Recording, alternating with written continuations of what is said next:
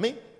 Hebreus capítulo 4, versículo 14. A palavra do Senhor diz assim: Tendo, pois, a Jesus, o Filho de Deus, como grande sumo sacerdote, que penetrou os céus, conservemos firmes a nossa confissão. Porque não temos sumo sacerdote que não possa compadecer-se das nossas fraquezas. Antes foi ele tentado em todas as coisas, a nossa semelhança, mas sem pecado. Acheguemos-nos, portanto, confiadamente junto ao trono da graça, a fim de recebermos misericórdia e acharmos graça para socorro em ocasião oportuna. Porque todo sumo sacerdote, tendo tomado dentre os homens, é constituído nas coisas concernentes a Deus, a favor dos homens, para oferecer tantos dons como sacrifícios pelos pecados e é capaz de condoer-se dos ignorantes e dos que erram, pois também ele mesmo está rodeado de fraquezas. E por essa razão deve oferecer sacrifícios pelos pecados, tanto do povo como de si mesmo. Ninguém, pois, toma essa honra para si mesmo, senão quando chamado por Deus, como aconteceu com Arão. Assim também, Cristo a si mesmo não se glorificou para se tornar sumo sacerdote mas o glorificou aquele que lhe disse: Tu és meu filho, eu te gerei. Como em outro lugar também diz: Tu és sacerdote para sempre, segundo a ordem de Melquisedeque. Verso 7. Ele, Jesus, nos dias da sua carne, tendo oferecido com forte clamor e lágrimas, orações e súplicas a quem podia livrar da morte, e tendo sido ouvido por causa da sua piedade, embora sendo filho, aprendeu obediência pelas coisas que sofreu. E tendo sido aperfeiçoado, tornou-se autor da salvação eterna para, que to para todos os que lhe obedecem, tendo sido nomeado por Deus sumo sacerdote, segundo a ordem de Melquisedeque. Queria que nós orássemos por um instante, pedisse ao Senhor para que falasse conosco, amém? Pai, em nome de Jesus, nós oramos, pedimos que o Senhor fale ao nosso coração que a tua palavra que é verdade, a tua palavra que é vida, ó Deus, possa nesses dias, Senhor, penetrar, ó Deus, separando juntas e medulas. Senhor, traz ilustrações espirituais ao nosso coração. Ó Deus, traz Deseja um despertamento sobre nós nesses dias, Pai, que nós possamos ouvir a tua voz e sermos cheios do Senhor, Pai, em nome de Jesus. Amém, irmãos? Pode se assentar. Glória a Deus. Irmãos, eu queria compartilhar com você, continuando na nossa série de Hebreus, sobre Hebreus capítulo 4 até capítulo 5, versículo 10, porque o texto é um só. E é interessante, enquanto eu, eu preparava essa palavra, eu estava um dia, semana, olhando as redes sociais, e eu parei numa rede social de noticiário, e lá tinha uma autoridade, uma alta autoridade do Brasil, uma das maiores autoridades, que ela parou para conversar com algumas pessoas. Então essas pessoas, ela, elas se aglomeravam e ela tentava chegar perto dessa autoridade para tentar fazer um pedido para ela. E uma dessas pessoas me chamou muita atenção.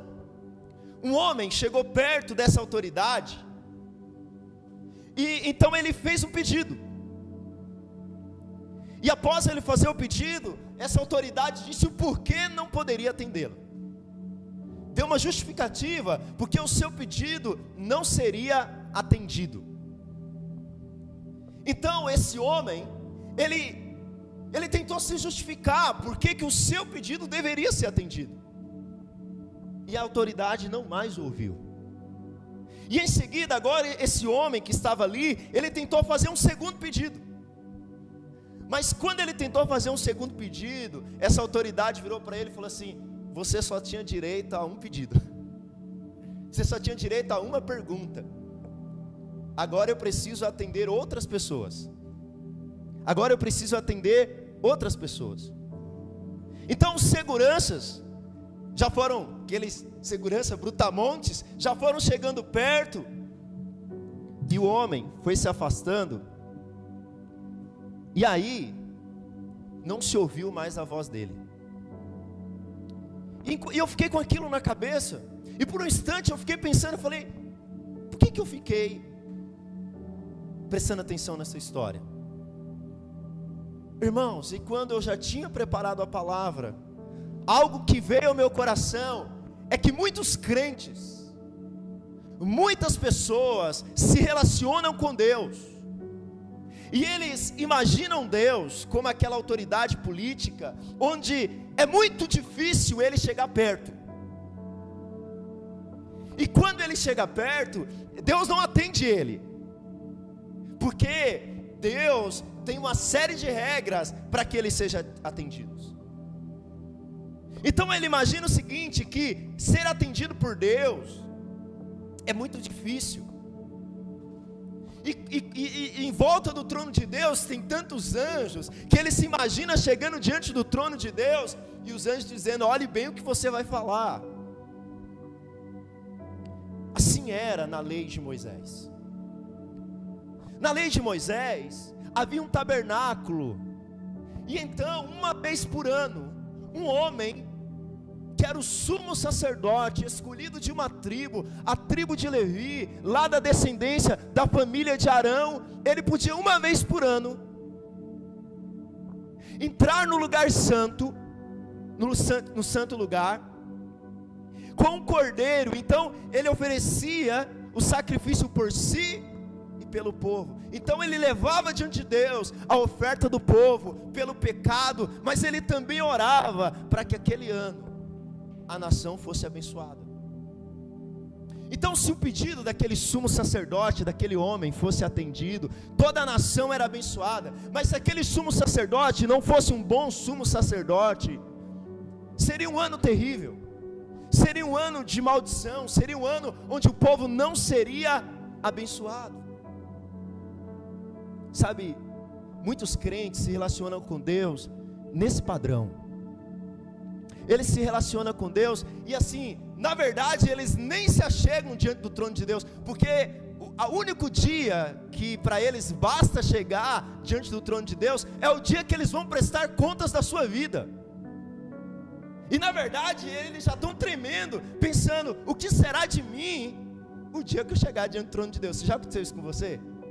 Quando você lê Romanos, diz assim: todos terão que prestar conta do que fez por meio do corpo a Deus.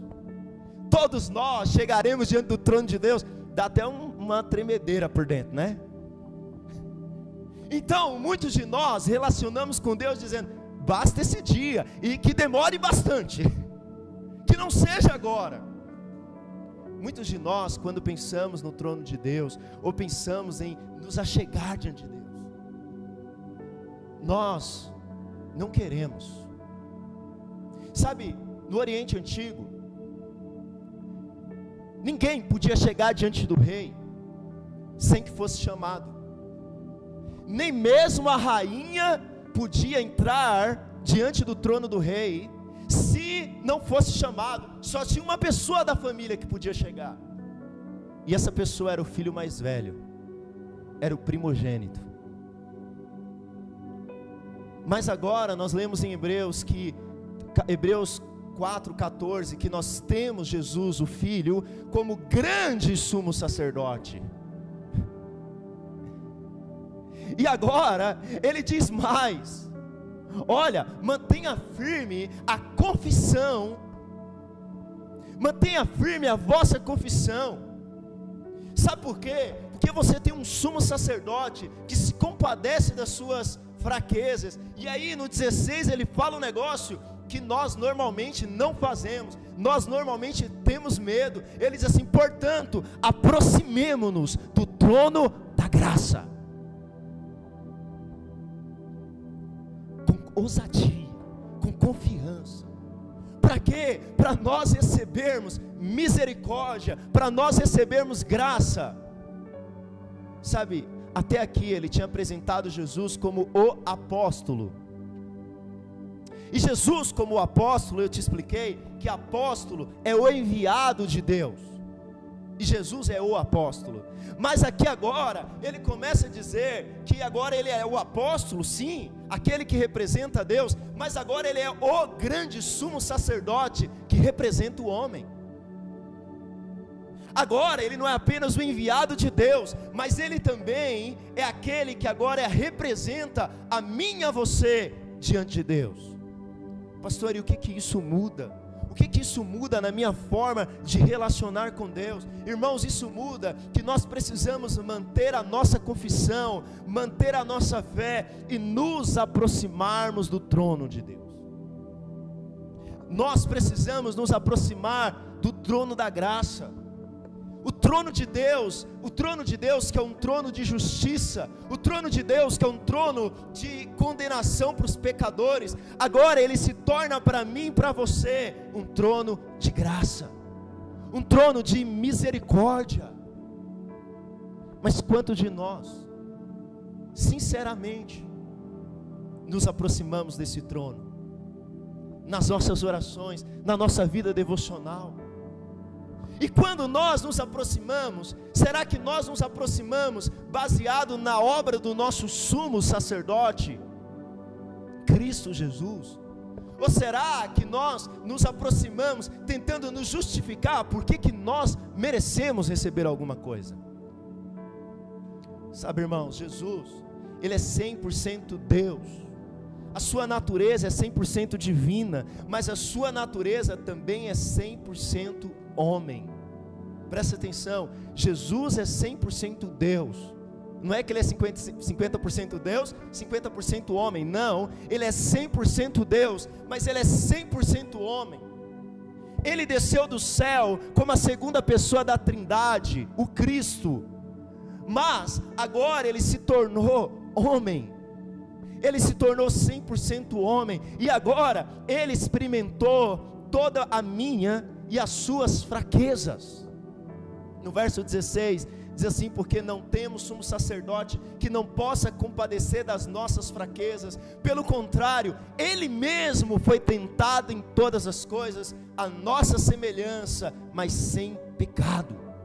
Então, toda fraqueza que você sentiu, fome, sede, ele também sentiu. Sabe, muito se fala de empatia hoje. E o que é empatia? Empatia é se colocar no lugar do outro, não é isso? Mas a empatia de Cristo foi muito além, porque é fácil eu me colocar no lugar do Igor, que está aqui, e falar assim: ah, eu no lugar do Igor faria assim. Mas a empatia de Cristo foi: eu me coloquei no seu lugar, sentindo o que você sente, mas eu fiz diferente do que você faria.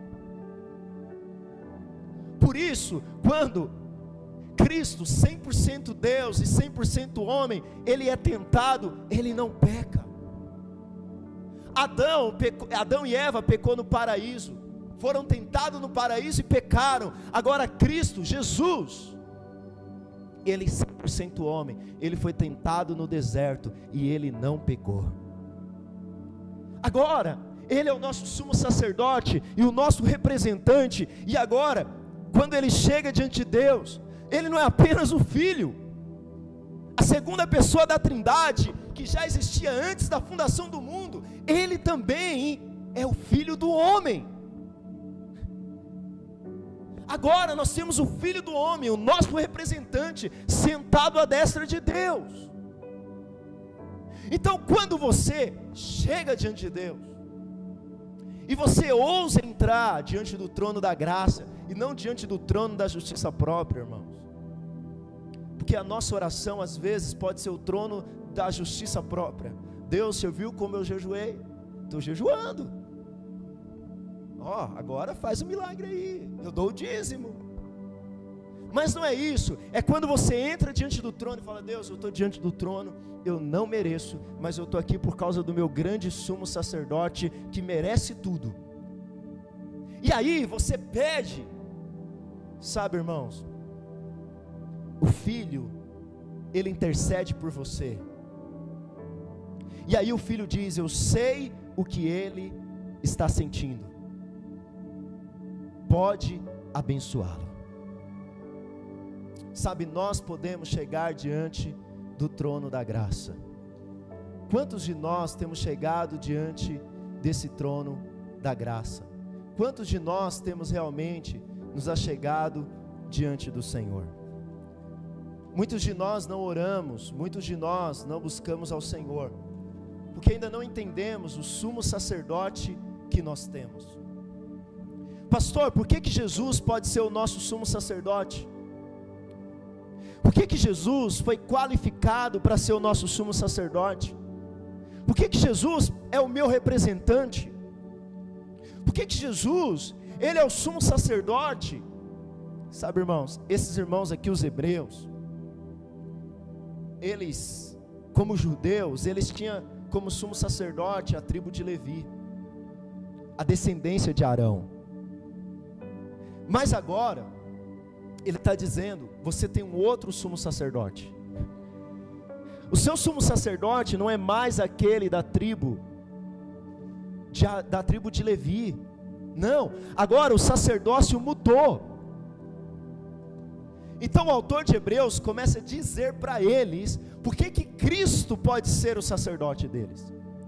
E lá no versículo 1 diz assim: cada capítulo 5, verso 1, cada sumo sacerdote sendo escolhido dentre os homens, é constituído nas coisas relacionadas com Deus, a favor dos homens, para oferecer dons e sacrifício pelos pecados.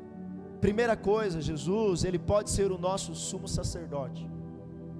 Porque assim como ninguém escolhia ser sumo sacerdote, ele não escolheu ser sumo sacerdote, mas ele foi escolhido por Deus. Todo sumo sacerdote deveria ser escolhido entre as pessoas. Não eram as pessoas que escolhiam, mas Deus olhou para a tribo de Levi e diz: o sumo sacerdote, os sacerdotes, vai ser da tribo de Levi. Mas dentro da tribo de Levi, nem todos serão sumo sacerdote. Vai ser de uma família específica, a família de Arão. Cristo também, ele foi escolhido entre os seus semelhantes. O sumo sacerdote precisaria ser escolhido entre os homens, por isso ele se fez homem e habitou entre nós. Agora, para que que Cristo foi escolhido? Cristo não foi escolhido para representá-los politicamente. O sacerdote não era assim também. Na época que o sumo sacerdote se corrompeu, ele presidiu o sinédrio. Mas o sumo sacerdote não era função sua política. Ele deveria oferecer sacrifícios e ofertas pelo povo. Jesus, como apóstolo, era representante de Deus diante dos homens, mas como sumo sacerdote, foi nosso representante diante de Deus. Deixa eu te falar uma coisa: você não precisa de outro representante. O único representante que você necessita, você já tem. O nosso grande sumo sacerdote, Jesus. Segunda coisa, porque que Cristo, ele era qualificado, Jesus era qualificado para ser o nosso sumo sacerdote, porque esse sumo sacerdote, ele deveria ser compassivo. Olha o versículo 2 do capítulo 5. Ele é capaz de se compadecer dos ignorantes e dos que se desviam do caminho, pois também ele mesmo está rodeado de fraquezas. Irmãos, o sumo sacerdote, ele deveria ser escolhido de entre os seus irmãos, de entre os homens, por quê? Porque quando ele ia oferecer oferta pelo pecado, ele tinha que ter compaixão do pecador. Imagina a descendência de Arão, o irmão da tribo lá pecou. Aí ele fala: de novo esse cara pecou. Ah, não vou mais matar animal por causa desse cara aí não. Não quero mais saber, não. Chega, não aguento mais. Então, se ele não fosse homem, se ele não fosse da mesma natureza, ele não se compadeceria do seu próximo. Por que, que Cristo se tornou homem? Ele tornou a mesma natureza, porque quando ele foi para a cruz, quando ele veio à terra, ele sabia de que natureza nós éramos, e portanto ele era compassivo conosco, porque ele mesmo estava rodeado de fraquezas ele mesmo não pecou, mas ele sabia que nós éramos fracos. E por que, que ele sabia disso? Porque ele experimentou a nossa natureza. Então ele sabe o que é ter a natureza humana. Irmãos, Jesus não repreendia pecadores, sabia disso? Jesus não repreendia pessoas que estavam necessitadas de misericórdia. Sabe quem que Jesus sempre repreendia? Aqueles que não eram compassivos com seu irmão. O credor incompassivo, ele foi perdoado pelo seu Senhor. Mas quando o seu conservo pede perdão, o que, que ele faz? Você vai pagar toda a minha dívida. Sabe, essas pessoas Jesus repreendia, Jesus repreendia os fariseus, porque eles, sendo pecadores, não era compassivo com os pecadores. Às vezes nós também somos assim, né?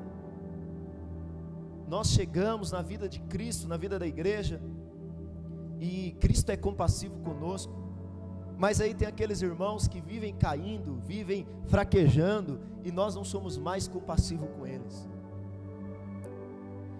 o que, o que Cristo foi conosco, todo sumo sacerdote deveria ser compassivo, ele deveria entender a natureza humana, e foi isso que Cristo se fez por nós.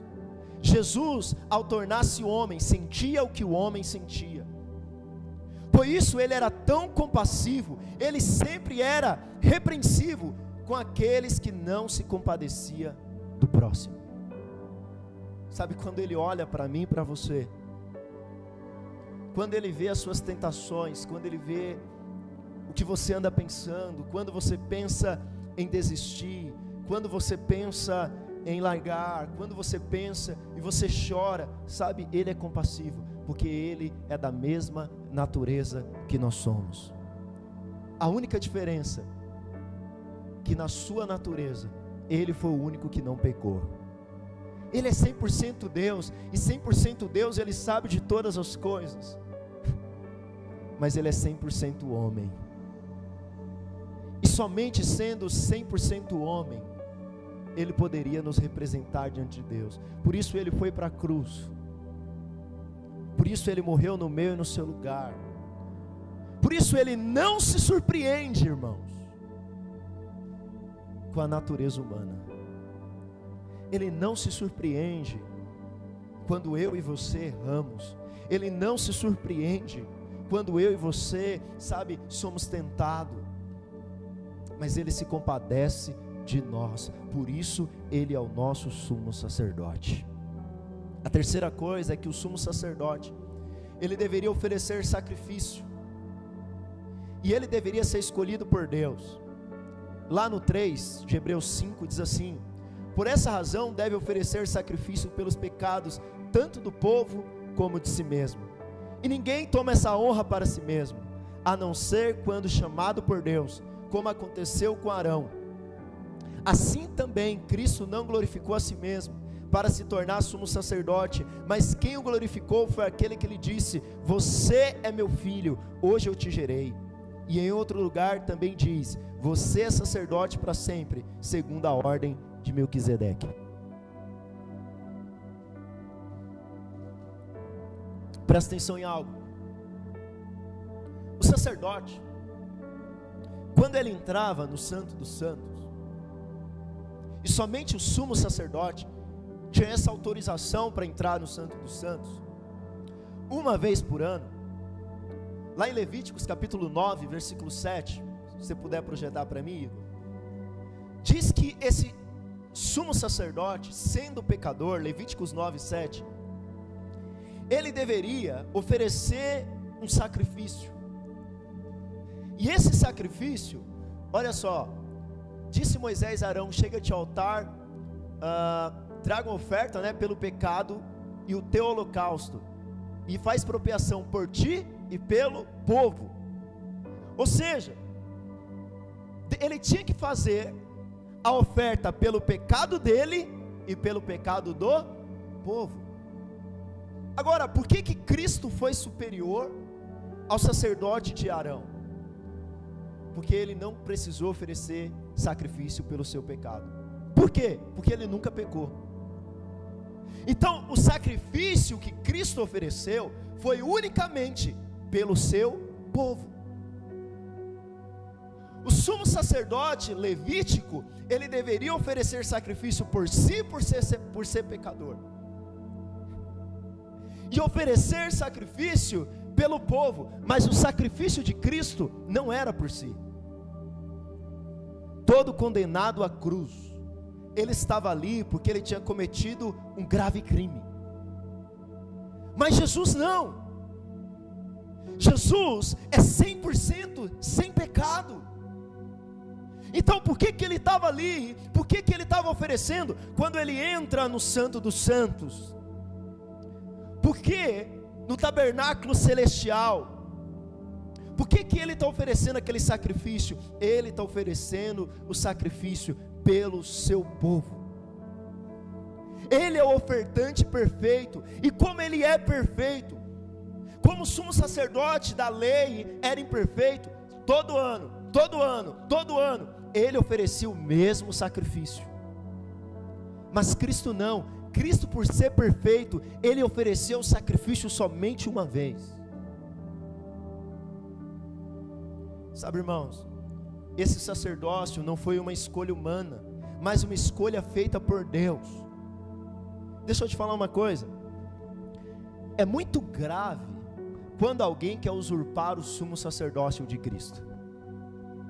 É muito grave quando alguém quer ser o sumo sacerdote do povo no lugar de Cristo. O sumo sacerdote, sacerdócio levítico de Arão, mesmo sendo inferior ao de Cristo, toda vez que alguém tentou tomar esse sumo sacerdócio, essas pessoas foram punidas. Eu não vou ler com você, mas de, lá em Números 16, do 1 ao 40, nós temos os filhos de Coré. Os filhos de Coré, ele tinham um encargo de cuidar do tabernáculo, mas eles não foram, apesar de ser da tribo de Levi, eles não foram escolhidos para ser sumo sacerdote. Mas o que, que eles resolveram fazer? Eles resolveram oferecer incenso, resolveram tomar o papel de Arão. Então eles morreram diante de Deus. A terra se abriu e eles foram engolidos. Samuel, ele era um profeta, mas Samuel também era sumo sacerdote. E aí o que que Saul teve a brilhante ideia? Samuel disse: "Olha, vai para a guerra, espera eu chegar, porque quando eu chegar eu ofereço o sacrifício e aí você faz a sua parte que é ser rei e aí você vence a guerra." Os filisteus foram apertando, apertando, apertando, e o povo pressionando Saul. O que que Saul fez? Cara, eu mesmo ofereço sacrifício. Quem chega? Samuel. O que que aconteceu com Saul? Perdeu o seu reinado.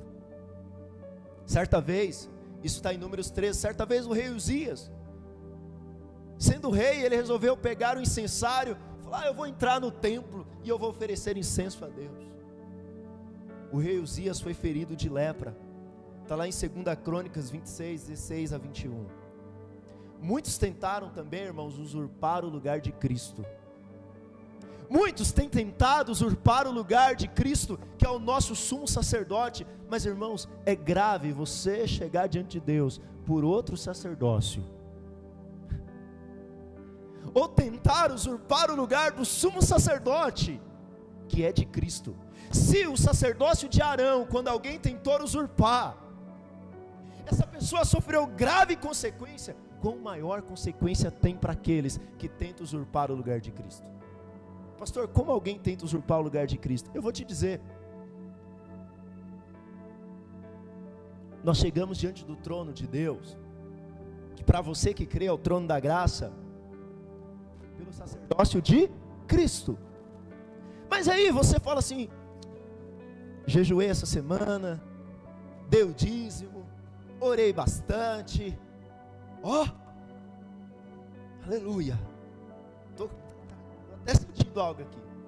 Aí você chega diante de Deus e fala: Deus, obrigado porque eu não sou igual aquele irmão miserável pecador, mas eu sou o cara. Então, Senhor, eu fui, dei meu dízimo, dei minha oferta. Irmão, você está usurpando o sacerdócio de Cristo. Toda vez que você tenta obter algo de Deus pelo seu merecimento, você está usurpando o lugar de Cristo. Nunca chegue diante do trono de Deus pelo sacerdócio errado. Não basta orar, você tem que orar pelo sacerdócio certo. Qual é o sumo sacerdócio que nós chegamos? Pelo nosso? Por que, que nós temos que orar em nome de Jesus? Já parou para pensar? Virou meio que um jargão de crente, né? Em nome de Jesus, parece palavra mágica, né? Tinha a, como que é? Como que era o que os mágicos falavam? Abra, abraca, eita, perdão, irmão. Vamos lá, vamos para o próximo palavra. Aí, você trocou. Qual é a palavrinha mágica agora? Para acontecer? Em nome de Jesus. Mas você sabe por que, que nós oramos em nome de Jesus? Porque o nosso nome não tem crédito. Nós pedimos no nome dele, porque o nosso não tem crédito. Você nem precisa repetir a frase em nome de Jesus, mas você pode dizer: Eu estou pedindo a cura, eu estou pedindo restauração do casamento, eu estou pedindo a minha vida ser mudada, não porque eu mereço, mas eu estou pedindo em nome da obra que Cristo fez na cruz. Eu lembro que quando tinha aquelas vendinhas, né? Aquelas quitandas, meu avô falava: Ó, oh, vai lá na venda, fala para fulano de tal me mandar tal coisa. E aí eu chegava lá e falava assim: Ó, oh, meu avô mandou eu pegar tal coisa aqui. E quando eu falava o nome do meu avô, ele liberava na hora. Agora, você já pensou se fosse você? Chega lá a criança e fala: seu Zé, dá, dá, dá aí um quilo de feijão, depois eu pago. Irmão, ninguém ia te vender, sabe por quê? Porque você não tinha crédito. Deus só ouve o justo. Deixa eu te falar, Deus só ouve o justo. E sabe o único que foi justo? Cristo. Sabe por que, que nós pedimos o nome dele de novo? Porque é o nome dele que tem crédito. E nós oramos e nós clamamos pelo nome dele. Nunca usurpe, nunca tome o sacerdócio de Cristo. Uma outra coisa, por que Cristo, ele estava qualificado para ser o nosso sumo sacerdote, é porque o sumo sacerdote ele tinha uma função, interceder pelo seu povo. Lá no versículo 7 diz assim: Ele, Jesus, nos dias da sua carne, oferecido forte clamor e lágrimas, e súplicas, a quem o podia livrar da morte, foi ouvido por causa da sua reverência. Embora fosse filho, aprendeu a obediência pelas coisas que sofreu. 9. E tendo sido aperfeiçoado, tornou-se autor da salvação eterna dos que lhe obedecem. Irmãos, no versículo 7, olha o que ele diz: que Jesus, nos dias da sua carne, acompanha comigo, ele ofereceu com lágrimas, súplicas e forte clamor a oração a quem o podia livrar da morte. Quando que Jesus fez isso? Só teve um lugar que Jesus fez isso. Jesus fez isso no Getsemane. Quando Jesus estava no Getsemane, Jesus ele se ajoelha, Jesus soa gotas de sangue. Jesus diz: Pai, livra-me deste cálice. Mas a impressão que nós temos é que Deus não ouviu ele, não é isso? Mas se não for possível, faça a sua vontade. Aí Cristo vai para a cruz, Cristo morre, você fala, tá vendo? Deus foi feita a vontade de Deus, mas a oração dele não foi ouvida. Mas Hebreus está dizendo que foi ouvida. Tá ou não tá, irmãos? No versículo 7 aí, final. Foi ouvida por causa da sua reverência. Pastor, como que a oração de Cristo foi ouvida? Irmãos, quando nós olhamos o texto e pensamos que Deus não ouviu porque ele foi para a cruz e morreu, porém o Pai ouviu. Sabe por que o Pai ouviu? Porque na verdade o Pai o livrou da morte eterna. O que Jesus estava pedindo não era para ser livre da morte física, porque a morte física era necessária que ele morresse para que eu e você fôssemos livres da morte, e mesmo na eternidade, Ele é o Cordeiro que foi morto antes da fundação do mundo, então Ele já sabia que morreria por nós, mas o que Ele estava pedindo é: Pai, livra-me dos grilhões eternos. Livra-me da morte eterna. O que, que é a morte eterna? É a separação de Deus. Por um momento, ele disse: Pai, por que me abandonaste? Por um momento, ele sabia que todos os meus, todos os seus pecados, que aquilo que nos separa de Deus, estaria entre ele e Deus. Então ele diz: Pai, livra-me desse cálice, livra-me da morte eterna. Ele queria ser livre da morte eterna, irmãos. Pastor, Deus o livrou. Apocalipse capítulo 1, versículo 18 diz assim: Projeta para mim.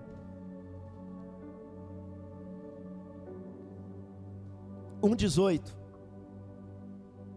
Eis que estive morto, mas estou vivo pelos séculos dos séculos. Sabe qual foi a prova que o pai ouviu? Porque a morte não pôde segurá-lo. A morte, que ele é o sacerdote, o sacerdote, que a sua oração é ouvida, porque ele não ficou preso nos grilhões eternos, mas o Pai o livrou da morte eterna, porque ele era inocente e a morte não podia segurá-lo, por isso ele ressuscitou ao terceiro dia, irmãos. Ele é aquele que estava morto, mas que agora está vivo.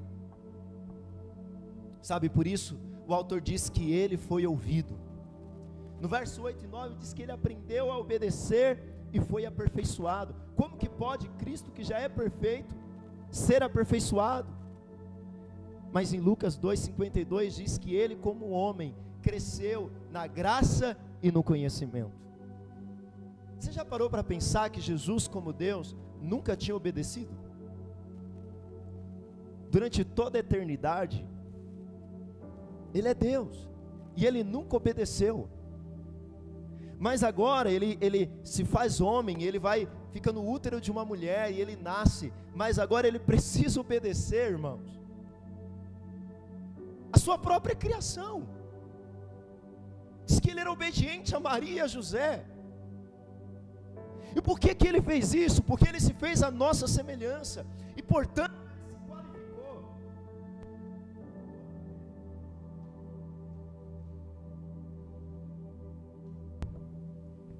Voltei.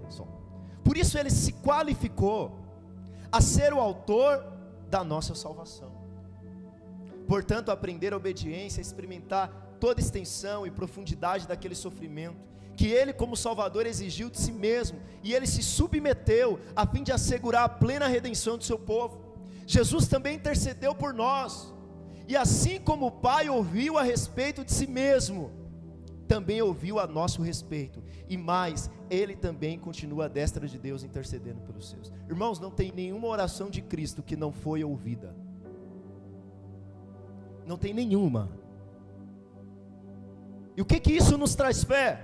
Isso nos traz fé porque a Bíblia é clara em dizer que Ele está à destra do Pai, intercedendo por mim intercedendo por você. Sabe, nesses dias que nós temos passado por pandemia, nesses dias que nós temos passado por dificuldades,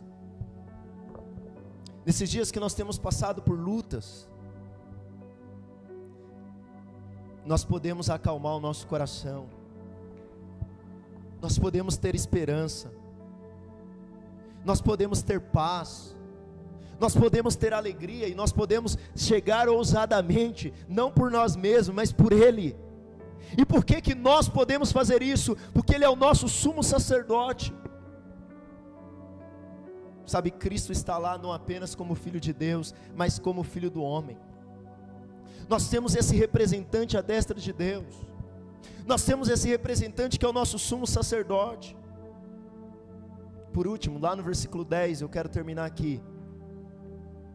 Todo sumo sacerdote deveria vir de uma linhagem Diz assim, 5:10. E Deus o nomeou sumo sacerdote, segundo a ordem de Melquisedeque. Até aqui, todo sumo sacerdote, ele era escolhido segundo a ordem levítica, segundo a casa de Arão. Ninguém de outra tribo de Israel podia ousar ser sacerdote. Eu sei que alguns irmãos dizem que é levita, mas você não é levita. Até porque você não levita. E outra, você não é levita porque você não é da tribo de Levi. Percebe isso? Quem servia no templo, no tabernáculo de Moisés também, é quem era da tribo de Levi. Por isso eles eram levitas. Os sumos sacerdotes vinham dessa tribo, mas Cristo não. Cristo não veio da tribo de Levi, Cristo veio da tribo de Judá. Por isso ele é o leão da tribo de Judá. Então, toda a lei de Moisés está amarrada sobre um sacerdócio.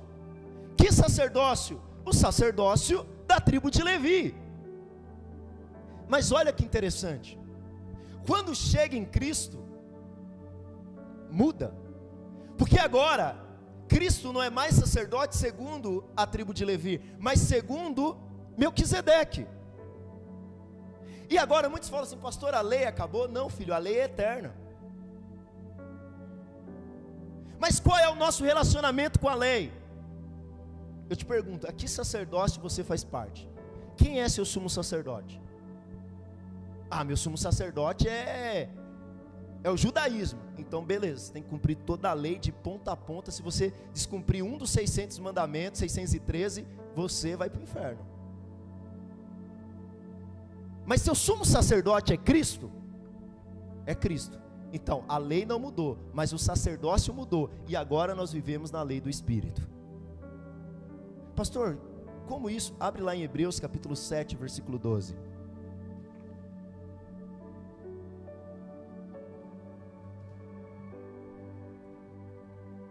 Quando se muda o sacerdócio, necessariamente muda-se também a lei. Isso quer dizer que a lei de Jesus é inferior, que a lei do sumo sacerdócio de Cristo é inferior? Não, irmãos, é muito superior. Se você ainda está preocupado com dente por dente, olho por olho, isso ainda é muito raso. Agora, quem era Melquisedeque? Ele só é mencionado duas vezes no Antigo Testamento. Lá em Gênesis 14, 18 ao 24, quando ele aparece para Abraão. E ali ele aparece para Abraão e ele oferece a Abraão pão e vinho. Então diz que ali ele é o rei de Salém, rei de justiça. Ele é o rei de paz. Ele aparece também em Salmo 110, versículo 4. Projeta para mim, por favor, Igor. Salmo 110, vers 110, versículo 4. Senhor jurou e não se arrependerá, tu serás sacerdote para sempre, segundo a ordem de Melquisedeque. Sabe, irmãos, por que, que Jesus é o sacerdote segundo a lei, a ordem de Melquisedeque? Porque o sacerdócio levítico, ele só era sacerdócio. Mas Melquisedeque não. Melquisedeque, além de sacerdote, ele era rei. Por que, que Jesus é sacerdote segundo a ordem de Melquisedeque? Porque ele não é só o nosso sumo sacerdote, mas ele também é o nosso rei. Assim como Melquisedeque era sacerdote, sumo sacerdote e rei, Cristo é sacerdote e rei. Ele é o sumo sacerdote, mas ele também está entronizado. O sacerdote levítico era uma sombra, o sacerdócio de Jesus é para sempre. O sacerdócio levítico não era perfeito. O sacerdócio de Cristo nunca poderá ficar melhor. Porque o sacerdócio de Cristo é perfeito. O sacerdócio levítico, ele tinha uma sequência, quando alguém morria, outro vinha no lugar dele. Sabia que eu estava lendo esses dias que lá em Jerusalém, eles não oferecem sacrifício na Páscoa de cordeiro, os judeus não oferecem, porque eles não sabem mais quem é da tribo de Levi. E só o sumo sacerdote que é da tribo de Levi pode oferecer. Mas existem alguns judeus ainda por aí da tribo de Levi, e deve ter uns crentes doidos procurando sacerdote da tribo de Levi. Tem igrejas levantando sumo sacerdote, você pode acreditar nisso.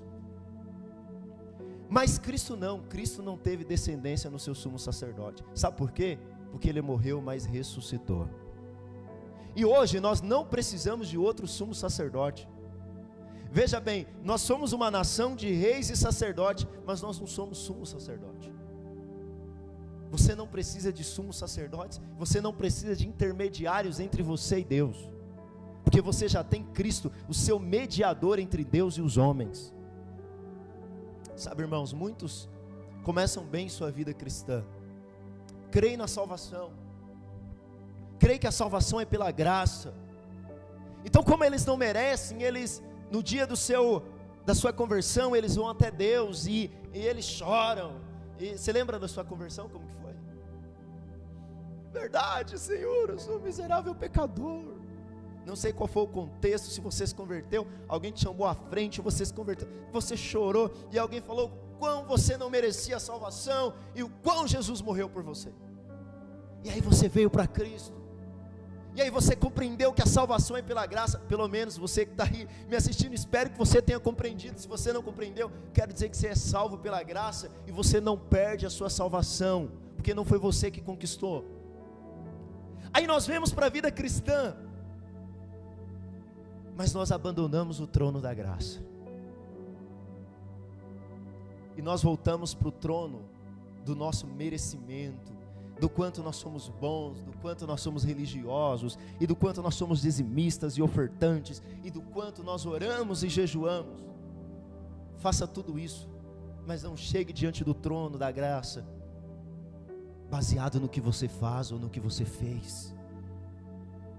Então tem um momento que eles são tão cheios de fé, mas uma fé falsa, porque é uma fé baseada nos seus votos e sacrifícios, no que eles podem fazer. Mas o problema também é que depois tem dia que eles amanhecem tão abatidos, tão pecadores e tão distantes de merecer, que eles nem ousam orar e chegar diante de Deus, porque eles acham que não merecem. E na verdade você não merece. Na verdade você não merece. Mas eu quero dizer uma coisa para você: que no dia que você for mais santo, chegue-se confiante na graça. No dia que você enfiar o pé na jaca, que você se sentir o pior pecador, chegue diante do trono pela graça. Nunca se achegue diante do Senhor com base no que você fez. Quantos cristãos não oram? Não chegam diante do trono? não chegam diante de Deus porque eles estão morrendo de medo. Eu quero dizer uma coisa para você: você que crer em Jesus, não apenas que ele existiu, não apenas o homem histórico, mas crer na sua obra da cruz, o trono de justiça também é o trono de graça para você. Acredite, você tem um intercessor e representante perfeito junto ao Pai. Onde você estiver, eu queria que você ficasse de pé. Queria que você ficasse de pé no seu lugar. Nós vamos orar ao Senhor. Mas antes de orar, eu queria ler com você, os irmãos do louvor pode vir aqui. Eu queria orar com você o versículo 3. Versículo 3 de Hebreus, perdão, Igor, Hebreus 4:15.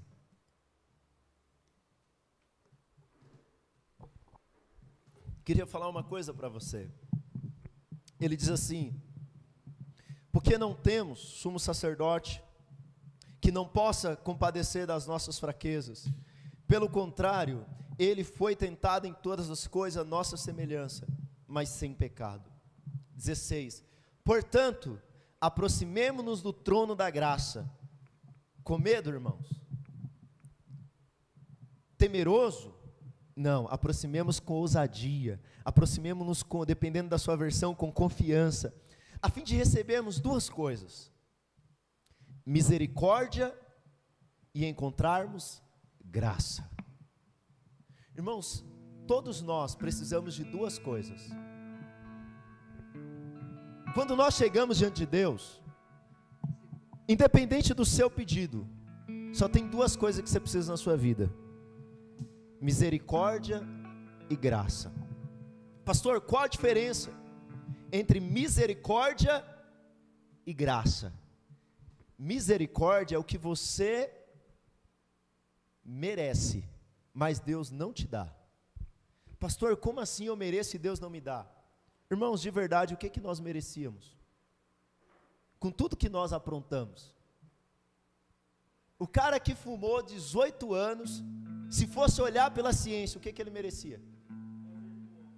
A ciência dizia você merece um câncer de pulmão, miserável. O cara que bebeu 30 anos, o que, que a ciência diz? Você merecia cirrose. Nós que pecamos todos os dias, o que, que nós merecíamos? O inferno. Então o que, que é Deus ter misericórdia? Esse trono tem duas coisas: misericórdia, sabe o que, que é?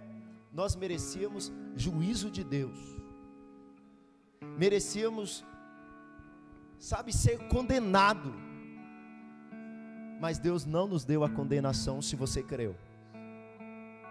Percebe isso? Talvez você está dizendo, pastor, eu estou assim porque no passado eu fiz isso, isso e isso, e eu estou vivendo o que eu mereço. Se aproxime do trono da graça, que você recebe misericórdia da parte de Deus. Pastor, mas o que é graça? Graça é aquilo que Deus me dá, mas eu não mereço. Presta atenção, misericórdia é o que eu mereço e Deus não me dá. E graça é aquilo que eu não mereço, mas Deus me dá. O que que eu não mereço? Irmãos, eu não merecia ser salvo, mas pela graça eu fui salvo. Eu não merecia estar respirando, mas pela graça eu estou respirando. Eu não merecia ser curado, mas Ele me deu cura. Eu não merecia a vida, a vida, mas Ele me deu vida. Nós não merecíamos, irmãos, a roupa que nós temos, mas Ele nos deu graça. Eu não sei o que, que você precisa hoje. Você precisa de misericórdia? Ou você precisa de graça? Eu preciso das duas coisas. Eu quero te fazer um convite agora, com ousadia com ousadia, não, não com base no que você fez, mas com base no que Cristo fez. Aproxime-se do trono da graça agora, porque Ele está disposto a te ouvir, Ele está disposto a ouvir você. E não é apenas, você não tem direito a apenas um pedido, você não tem direito a apenas uma audiência. Sabe, ele diz amém, não por causa de você, mas porque Cristo olha para você e diz: Pai, eu sei o que ele está passando, porque eu também sou homem, porque eu também fui ser humano, eu também sou ser humano. Eu não sei se você está precisando ser acudido em uma tentação que você está passando. Eu não sei se você está precisando de um socorro sabe, na tua casa, na tua família, no teu casamento. Eu não sei se você olha para o teu passado, você diz, Deus, misericórdia. Se eu for colher o que eu plantei, eu estou perdido, Deus. Eu quero dizer que diante desse trono, a misericórdia para você, diante desse trono, a graça para você em dias tão difíceis, irmãos, em dias do mundo tão turbulento, onde você estiver, você tem liberdade agora a se aproximar-se ao trono de Deus. Eu não sou teu representante, os teus pais não são, o teu sumo sacerdote é Cristo, e Ele está diante do Pai e você tem livre